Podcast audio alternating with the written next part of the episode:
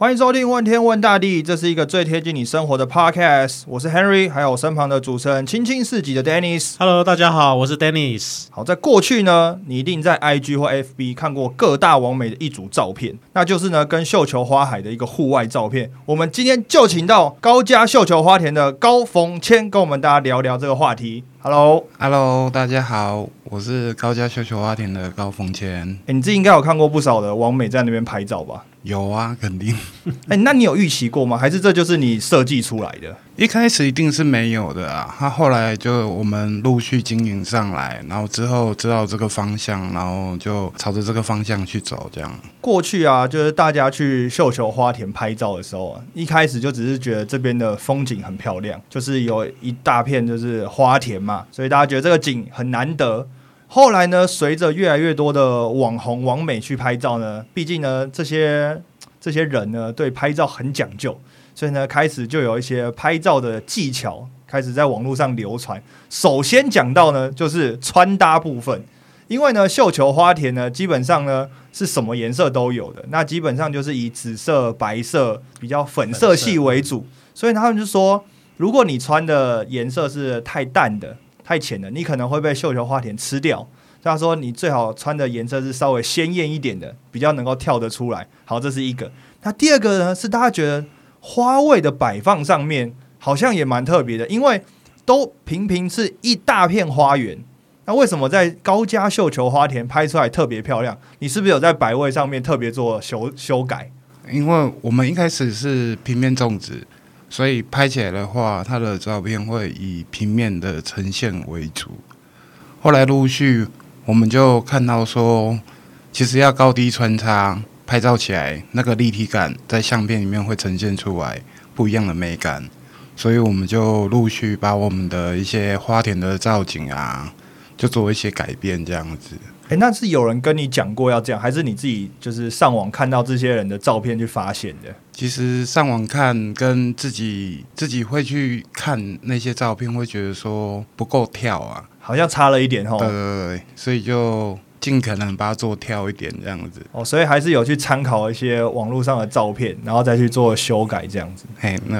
哦，好 ，Dennis， 你对绣球花田有印象吗？就是你有没有一些就是比如说你看过哪一组照片啊，或者是你对绣球花田的第一印象是什么？绣球花我觉得很美啊，但是其实我第一次跟绣球花拍照，我还吐舌头想要去舔它，然后我就被警告说绣球花有毒。这一件事情我是因为拍了一张照片贴到网络上，还被人家警告说绣球花有毒，我才知道的。我对于绣球花的第一印象是因为我以前在做婚礼顾问，所以我大概每个礼拜都来看人家结婚。那绣球花呢，其实因为颜色很漂亮，然后因为它又是圆圆的这样，所以大家蛮多人觉得它就是很讨喜嘛，然后圆圆的又象征就是婚礼上面大家圆圆满满嘛这样子，所以这个花卉呢是蛮常用在婚礼上的。那时候呢，我在婚礼的现场就看过蛮多不同的颜色的。那我当然有问了一些，就是为什么这颜色？当然是有一些是现场摆设为主。那花当然大家都知道有一个花语，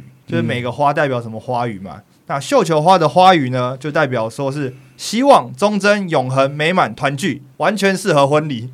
没错。对，所以这在婚礼上面就是被广泛的使用啦。那不过刚刚我们讲到绣球花有非常多不同的颜色，那这颜色是怎么来的？它是因为品种不同吗？还是有什么原因会造成它有不同的颜色？我们主要绣球花的颜色以它本身的植物的颜色作为最大广泛的分类，然后这些分类完之后，我们可能土壤 pH 值会去逐渐的改变它的颜色，所以每个色系它是固定，譬如说蓝色，然后可能会因为 pH 值而变成粉蓝色、紫色等其他的颜色出来，所以它主要的还是以本色系，然后再以 pH 值去说。它的本色系是什么颜色？就是白色吗？还是本色系就红色、白色、蓝色，这些都属于本色系的。哦，就有点像调色一样啦。那所谓的 pH 值就是酸碱值嘛。对对 对。所以如果你的土壤可能酸一点、碱一点，它呈现出来的花的颜色就会不太一样。那比如说，这跟气候就有关系啊。如果你最近雨下多一点，那我们大家都知道现在下雨都是酸雨嘛，所以你土壤是不是就会稍微酸一点点？那稍微酸一点点的颜色呢，可能就会酸一点的是什么颜色？是偏红，偏红色嘛，所以就会有所谓的类似像粉色系的出现。对对对对。那比如说像在日本来讲，因为日本的土壤呢，它的 pH 值都比如都小于7，就是属于比较碱性的，所以它的呈现蓝色的会居多一点，或是蓝紫色的。那因为这些颜色呢，大家就有对这些颜色的一些花语的不同啊，或者是这些颜色的不同的注解啊，比如说蓝紫色的绣球花，普遍认为说，因为呢不为雨水而绽放，就它因为不怕下雨而绽放嘛，所以有了冷酷、无情、执着的爱这种感觉。那比如说像是白色的绣球花，因为它就是纯白嘛，无节嘛，那也普遍也认为说它不被 pH 值的酸碱所影响，所以它就是被大家认为说是一种包容。对，包容的颜色，所以在婚礼上也蛮多人用白色的绣球花，是因为他们觉得说，哦，这有认定另外一半的含义，通常会作为婚礼的花朵，就是因为也是包容嘛，当然白色也是好看。那粉色系的绣球花呢，是因为在欧洲部分呢，它的降雨量稍微少一点点，所以呢，它的土壤会呈现碱性，所以在那边的绣球花会比较一种明亮的粉红色啦。那普遍大家也认为说，这是像是活力充沛的女性，或是有满满的爱意这样子，因为红色毕竟又是一个比较大气、比较跳的颜色嘛，所以大家也会这样子讲。那因为粉色系的，大家第一个想到就是女性嘛，那大家也普遍也会作为在国外母亲节花束，大家也会用就是粉色的绣球花。那另外呢，还有绿色的绣球花，那绿色的绣球花呢，普遍被称为美国绣球花或是洋绣球，这是因为它的那个颜色呢，比较像是不是一般的花卉的颜色啦，它比较低调一点。那它的开花方式呢，让这种绿色的绣球花有着专心一致的爱或执着的爱的花语，那很容易搭配其他颜色的花卉品种，也被认为说蛮适合当做花礼就赠送的啦。所以这么多颜色的绣球花，那在高家绣球花田里面，多数的颜色是哪一些颜色？我们多数的颜色就是红色、紫色、蓝色、白色跟水蓝色。哦，那其实蛮多颜色的，可是不是都同一片土地吗？怎么样去让这些颜色去？能够有不同的分开，就是分开种出来。对对对就我刚刚所说的，我们是以品种为最大的考量下去做颜色的区分，然后再接下来就是做细微。细微可能我给的肥料、肥分、酸碱值不一样，而导致它会呈现出其他的颜色系不一样。对，好，那我们刚刚讲了很多，就是大家对于高家绣球花田的一些印象，可能都从一些网美的照片啊，或是一些网络上的图片啊，这些等等的而得知的。那你自己是怎么样接下这个重任，就是开始回高家绣球花田去经营？转折点是什么？你本来是在做什么的？我原本是做厨师。做厨师，对，又是一个然后现在斜杠斜到农业来，现在回到农业去做发展，这个转折点很大欸，真的很大，因为我其实是一开始都是做厨师，然后后来就在26岁，爸爸就身体就长期劳作，所以身体不好，然后妈妈就一直召唤回去说，欸，你可以回来帮忙嘛。然后后来想想，因为也是该要回去帮忙一下，所以后来就选择回去做接这个种植的任务，重责大任。对，那你回去之后，你面对到的第一个挑战是什么？面对第一个挑战是所有东西跟我学的都不一样，所以我要变从头来过，重新开始。那你有没有一个你印象最深刻的是，比如说是你决定要回去了，那你突然进到比如说绣球花田的时候，面对着这一片花海，就是突然很茫然，不知道自己现在要做什么，你有这种时刻过吗？主要是做错了会比较严重，因为我们种植花的话，我们可能种植下去要1年之后才能采收，变成说我们时时刻刻都要很注意一些耕作的方式，我们就是要听老一辈的说，然后照他的方式去慢慢的做，然后可是那时候回去就爱偷懒嘛，所以就觉得一定有更快的方式，对，就想要投机取巧嘛，然后就想说怎样弄比较快啊，结果翻车啦，弄巧成拙。那次的状况大概是什么？就是翻到什么地步？花长不出来吗？那时候是刚好我们要开始出秀秀网，因为我们一开始还没做开放观光的时候，我们是做生产，所以那时候刚好就有一批花要生产，然后刚好我就投机取巧，所以导致那些花都无法出货，对，无法出去贩售啊，所以那时候亏本就亏了好几十万，不打紧，所有的一年度的所有的那个心力就全部泡汤掉，这样。哇，那时候你怎么面对你爸？其实爸爸来说的话，他还是就是以开导的方式啊，骂当然是会骂但是还是会以开导的方式说你就是不能这样做啊。然后那时候自己就会静下来想说，为什么当初我们这样做为什么是错的，然后就会去找出理由。听起来农业真的没有什么捷径，有些事情好像还是需要时间的，然后有它的固定的方法。但不过我比较好奇的是，你说当初你们就是以比如说生产为主，然后你可以做一些贩售嘛，那最后走向观光，那目前看起来是蛮成功的啊，因为也变成一个知名观光景点嘛。我看你们的园区也一直在扩建当中嘛，有一些新的园区出来。走向观光这件事情是你的想法吗？还是你跟谁讨论出来的？走向观光这个更好玩，这个是一开始因为我们就是生产出来要采收，变成说我们一个季度可能种出来可能就是好比说2亩地，然后我们可能就是在这时间内我们要赶快采收完，变成说我们刚回去做，我刚回去做就比较偷懒就有时候就是睡到太阳都出来了，没办法剪花，然后就放在那边一直开。然后后来就刚好游客就是路过看到说哇，很漂亮，怎么那么大片的花，然后就会冲进去拍照。然后冲进去拍照，变成说我们去田里要维护的时候，变成说我们都要把它请出来，我们都跟他说这边不能进来，这边是我们私人土地，我们在种植的地方。然后变成说很多游客他看你不在的时候他就冲，然后变成说那时候就在那边防不胜防啊。对，就后来想想说，那我干脆就收钱嘛，我就收钱让你进来嘛，我就收个清洁费让你进来，对，然后就慢慢的这样子累积上来，这样。那所以你当初开放当然是一些我们讲美丽的错误嘛，那你后来对于这样子的成绩你还满意吗？或是这是你预期中的事吗？一开始一定是没有预期中啊。然后可是我觉得这个方向是对的，所以就跟着妈妈就慢慢的去熟看真的做了起来做不起来，然后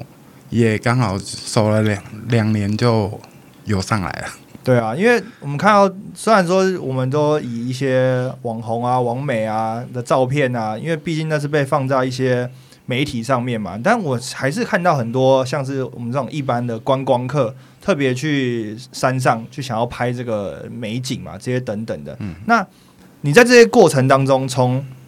一开始在赶这些游客偷跑进来的，然后慢慢变成开放，然后到现在经营有一点成绩，你有没有哪些的客人是你比较印象深刻的？比较印象深刻就是香港自由行过来的客人，他刚好是一间杂志的记者哦，然后他看到说台湾有这种花园这么大，花海，他觉得蛮讶异的，就刚好他说他想要帮我们报道，然后我们也说 OK 啊，然后就刚好他回到香港就是有上他的媒体或杂志，对，然后刚好就在香港爆发这样。所以这也是一个应该说是算是意外吧，就美丽的意外。因为同样的一个 case 啊，就当然香港的这个的媒体有去报道嘛，那因为在 IG 上面呢也有一组照片呢，它是在国际上爆红，有超过100万的点击，这些它也是在出自于高家绣球花田的。那组照片其实我就印象蛮深刻的，因为它其实真的就拍得蛮好的，然后包括取景啊，然后光线啊这些等等，在那边拍得蛮好。所以在 IG 的官方的页面上面，就是它有一个页面上面它就有刊出这张照片啊，然后那时候大家下面的网友啊，不管是国内国外的啊，也一直在问说这是在哪里，在哪里啊？所以有意无意的也帮台湾啊，帮就是这个地方啊，做了一个蛮好的宣传这样子。但是我觉得，除了讲到这个宣传以外，你只要种花，一定有花季吧？对。那我们讲餐厅好了，有一些卖冰的、卖羊肉炉的，然后你说卖冰的啊，冬天你大家不吃冰嘛，他就可能卖锅烧意面或什么。但是你花怎么办？你没有就是没有啊。那你绣球花田，你不是花季的时候，那要怎么办？我们主要我们在非绣球花季的时候，我们还是有做一些花卉的买卖，然后跟一些课程，然后跟一些就是婚丧喜庆的一些花卉这样子。我就提供一些其他的花卉就 对，就是比较没有那么观光导向。对，我们可能就是比较没有在观光这个区块，就是做一些市售的买卖这样。好，那我这边有一个问题要问了，米香是怎么回事？米香这件事情，绣球花田跟米香，来，你跟我讲一下这个关联到底是什么？为什么米香这件事情在高家绣球花田是一个很特别的存在？米香的话，就是刚好我们现在有总共3个园区。其实我们第一个园区开的时候，它的位置就是刚好在竹子湖的水车寮。竹子湖的水车寮早期就是日据时代的那培养，我们在培养蓬莱米的地方。所以早期台湾有米的地方，就是从我们那边培养出来的。然后我们祖先一开始就是都在种稻米，后来逐渐的因为米比较没有利润了。所以我们后代就是陆续改种菜啦，然后再花卉这样。然后刚好我们做花，然后刚好旁边有一个水车寮，因为它的遗址我们都还在嘛，所以我们就想要说让客人来，他能了解到我们绣球花为什么旁边会有一个水车寮，这个水车寮到底要干嘛的。这就是早期在碾米用的。所以我们就是做一个印象的东西给他们，让他们去就是脑子比较会去记忆着说，这个记忆点跟是有一个由来的。对，就是不是好像到绣球花田除了绣球花以外没有别的东西。对，因为旁边的周遭的东西其实都跟这块土地有相当的关系，就是为什么是米香，那为什么是米，那为什么在绣球花田，我觉得这些东西都完全相关。就是我们有时候去一个地方观光，比如说我们虽然是冲着绣球花田去的，但是当这个时候看到周边有一些其他的很在地的东西的时候，其实那个连接感是更深的，你的印象是更深的，因为你本来没有预期会看到这些东西。那我就想问啦，米香这件事情顾客的反应怎么样？顾客反应应该都不错，就是大家基本上还是会觉得蛮有趣的。你们在那边就有直接贩卖吗？对，我们在现场就会直接贩售我们的米香这样子，然后让游客可能就是逛着花园，然后一边吃边走边吃这样。这蛮特别。那边走边吃掉到那个农地里，它是可以的吗？可以啊，反正我们是无添加任何化学这就是一个天然的食品这样。因为有人说什么我吃东西然后乱掉一些东西会长一些什么虫害啊什么之类的啊，但这个好像比较没有这个问题。因为毕竟米香也是一个比较纯的一些食品啊，它也不是什么加工食品这样。除了在你们那边绣球花田买到，还可以在哪边买到米香？我们目前的话就网路我们自己的平台，然后跟农会的一些那个超市他们有贩售这样，然后跟目前就还有青青市集这样。青青市集也买得到。对，那 Dennis 青青市集你们那边也可以买到他们的米香嘛？你自己吃过吗？我吃过，而且我觉得很有在地特色。我吃过他那边还有一个叫黄金地瓜口味的，然后跟他询问之后发现他们食材不但在地，而且也蛮讲究的，是用低温烘干的，所以吃起来那个甜有淡淡的地瓜味，是蛮特别的。你说黄金地瓜米香？对，没错，所以有点像是你在吃地瓜稀饭，然后把它变成一个固体状这样。讲得很好。可以这样子想象吗？可以。好，如果大家对于这个米香呢，这个美籍遗物呢有兴趣的话，欢迎大家到青青市集跟高家绣球花田的 Facebook 上面，它有一些相关的资讯跟购买的方式。因为青青市集呢就提供全台优质的小农在地特色产品，还有推动绿色产业循环啊，提倡24节气的饮食地产地消，融合产业美食文创观光。在青青市集的门市跟市集当中呢，你可以在职人体验当中呢感受台湾各地的美好人文风情，就像高家绣球花田一样，不仅是绣球花田还有米香，我觉得这都是一些蛮特别的一些组合啦。你都可以在这个地方呢，不管是我们节目也好，或者是青青市集的门市，你都可以体验到这些在地人文风情，我觉得是蛮有趣的。那不过我们讲回绣球花田，除了阳明山以外，好像现在多一个地方在万里。对，那新的地方跟大家介绍一下。我们新的园区就位于万里区的双兴里，然后刚好它也是我妈妈的娘家哦，所以是因为这个关系再找回那个地方，还是因为刚好找到万里这边，然后发现有很多连结？万里主要是妈妈的娘家，因为那边人口老年化了，所以妈妈有时候在家里都跟我说，要是他们的故乡能就是开放成观光的话，就有比较多人来，然后有一些年轻人会愿意留下来，对对 对，甚至有一些事情可以在这边做了，就不会大家好像只有离开的一个选项，活化地方经济。那绣球花好照顾吗？它有没有一些特别的技巧，还是也是受天候影响很大？绣球花主要是它需要水的滋润，它水分需要多，但是它又不能去泡水，你泡了，所以要一直流动，是不是？也不是说流动，就是它要湿，但是又不能太湿。哦，那听起来就是很大的学问，很娇贵耶。对，就是你太湿了，它就又容易烂，然后容易生病。可是你水分不够给它呢，它就哭给你看。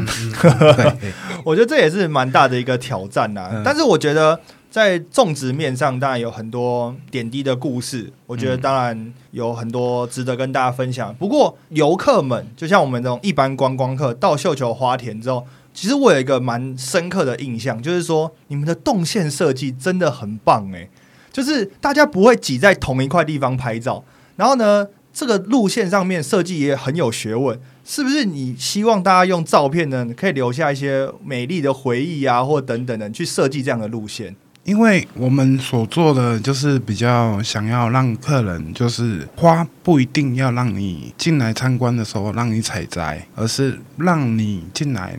有一个美好的回忆，然后跟一个美好的留底，所以我们都是尽量朝着这个方向去做，这样子把自己的产业不要看扁了，就是尽量把自己的产业看高一点。这样做下去的话，大家的水准会比较好一点。我觉得这个也呼应到一件事啊，就是有一些观光的花园，那大家觉得进来我就是想要让你采，带一点东西回去，实质的东西回去。但其实往往我们都会发现，你对这个地方最有感觉的事情，是因为你在这个地方留下一点回忆。对，那未来某一天你看到这照片的时候，会想到你当时候为什么去做这件事情。我觉得这其实是一个很聪明的事情，因为大家当然去花园之后逛完之后，这个花田绣球花田逛完之后呢，带一点东西回去，这是大家的期待嘛。但是照片这件事情才是可以让绣球花田这个回忆能够一直保存下去的事情。当初这件事情你自己想的吗？一定有很多人跟你讲过说希望能够采摘吧。其实是从爸爸的手上看到的，因为爸爸是早期推动海芋花哦，大家都要采，然后红线停车都被开单，对，就是那边我跟你讲，我也被开过罚单，那个真的不是开玩笑的，他就是开给你看。可是大家看着手上采的海芋，就觉得哈算了啦，就被疗愈了，还是要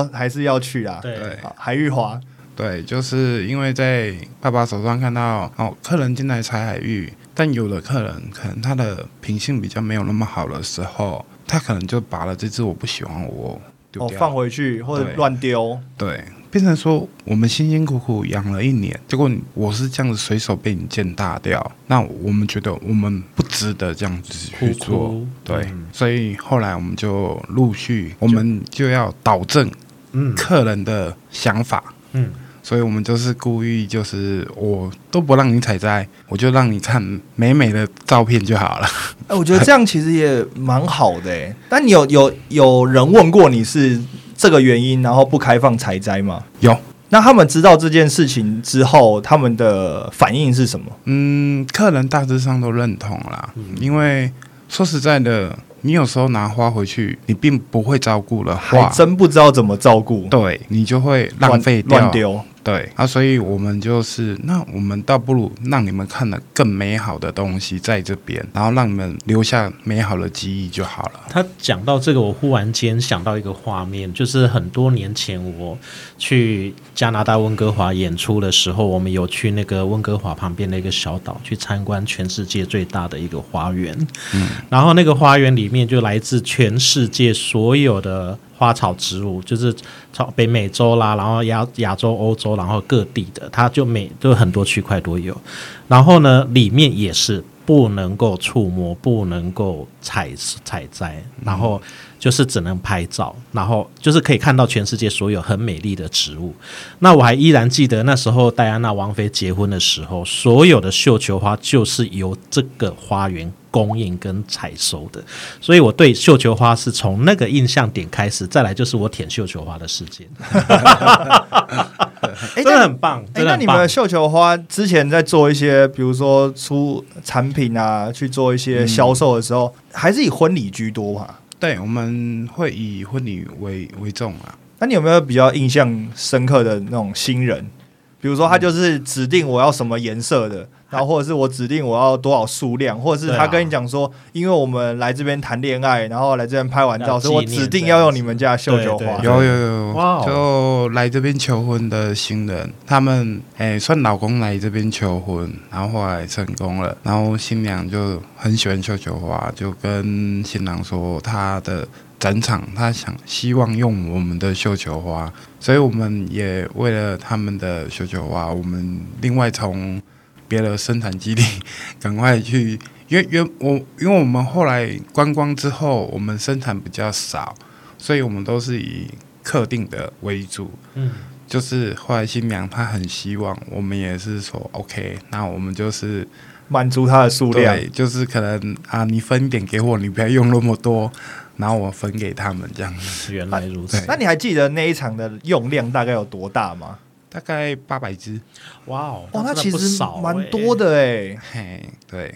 哇，那它都有要一定的颜色吗？还是就是让你们去配这样子？它全部都用水蓝色啊！哇，那真的很多那真的很喜欢真的。对，它就偏向水蓝色因为粉色系嘛，少女喜欢的。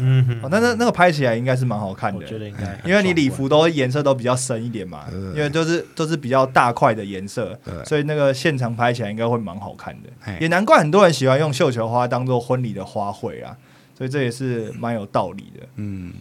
好，最后还是有一个问题想问啦，就是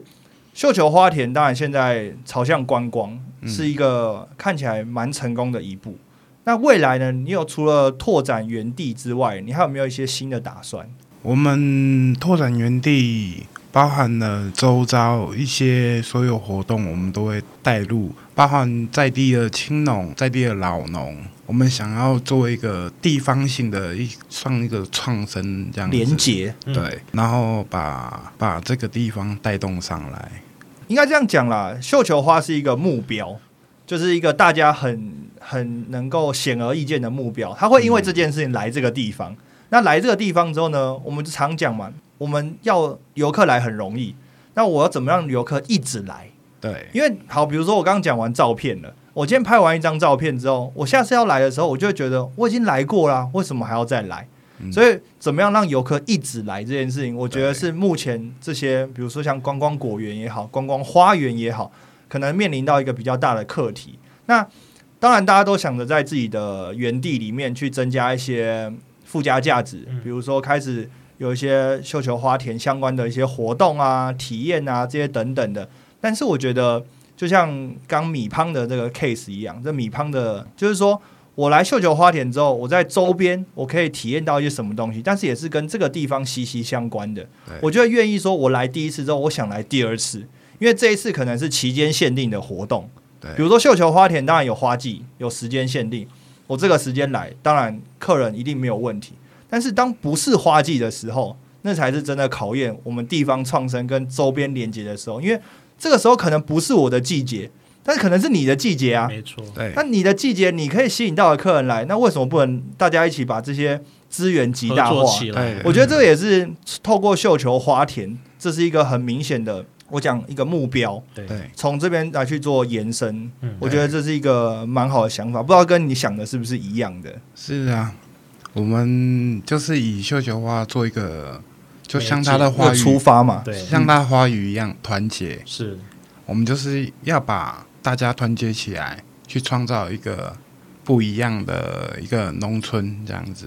好，那我还是有一个问题啊，就是其实每一个来这个节目的来宾啊，我多多少少都会问他这个问题，我都会想要问他这个问题啊，因为我们讲说社会就是大家的老师，就我们从一件事学一件事情这样子。那你过去说你从厨师，然后180度大转变，虽然也是因为回家帮忙，但是最后你还是回了绣球花田去做帮忙。在这段经营的时间里面，绣球花田的这些耕作啊、经营上面，教会你最多是什么事？教会我最多的就是做农真的很不简单，因为你基本上全部所有方位你都要会，包含了一些你可能想不到的啊，就是可能一开始我们是做厨师嘛，就简单的炒菜、调味等等这样子而已。可是你作为一个农民，你不一样，你水电也要会哦，你土木也要会，你农耕又要会，什么都跟你有关，18般武艺都要会，全部都要会。你又要会卖东西，你又要会行销，你什么都要会。你学的方位会完全的不一样，但是你所学的，你会觉得蛮知足的啊。基本上你所有都会、啊、都得到了，对、啊，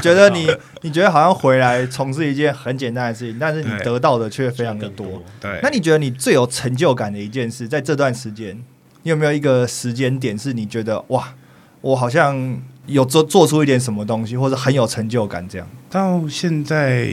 有，就是说我们至少把我们的品牌已经带动到一些至少国际观，某些人他会了解到台湾有这个东西。嗯，对，所以这就是你看到一些不管是国外的媒体啊，或者是一些社群上面有在转发这件事情的时候，那是你自己觉得很有成就感，因为这其实就是当。所以这些点就是，其实就是回应到当初你开放观光这件事情，等于是用现在的成绩给你自己当时候打了一个强心针嘛，就觉得说哦，我这件事情是没做错的，或者是哦，这个方向原来是对的这样子。对，至少方向都是对的。然后我们就是方向对了，事情做对了，但是我们要做得更好，所以我们还在努力中。先求有，再求稳，再求好。对，那你现在因为毕竟跟当初爸爸在经营的时候，其实是完全不同的风格。那过程当中，你们的沟通还顺利吗？一开始很不顺利啊，我开花园，我爸说你开这个没人会来啊。哦，然后你一天可以收多少钱？那时候我们一天做生意赚不到200-300块，连个便当钱都不够。嗯，哇，那真的很辛苦。对，那时候就是慢慢的顾，慢慢的去拉拢，然后靠着可能 Facebook 这个平台变成说粉丝陆续加进来，然后帮我们推广，然后在媒体上一些发酵，逐渐的再慢慢的浮上来这样子。就是从社群的媒体开始啊，就是慢慢的大家告诉大家这样子。我觉得这也还是一步一脚印啦。对啊。好，最后呢，还是欢迎大家啦，就是在花季的时候，哎，绣球花田是花季是什么时候？我们绣球花季的话是4月底到7月底，4月底到7月底。对，好，所以收听到这个节目的时候呢，应该是在年底的时候啦，或者是差不多刚过年的时候。过完年之后呢，哎，春暖花开的时候，其实就可以安排一下到高家绣球花田去。拍下你美美的照片，然后美美的回忆。记得周边还有米香，对哦，你要去试一下。好不好？我们先谢谢高家绣球花田的高逢谦来跟我们大家聊了非常多关于绣球花的事情啊。不管你今天是从照片上认识绣球花，或者是你实际的走到高家绣球花田去体验过绣球花花海的魅力呢，我们都非常的开心。而且未来呢，希望你在看到绣球花田的时候，也能想起这一集的故事呢，知道说绣球花田其实背后呢还有很多经营的故事，其实都蛮有趣的。那我们今天非常谢谢大家收听问天问大地，我们下一集再见咯，拜拜拜拜拜拜。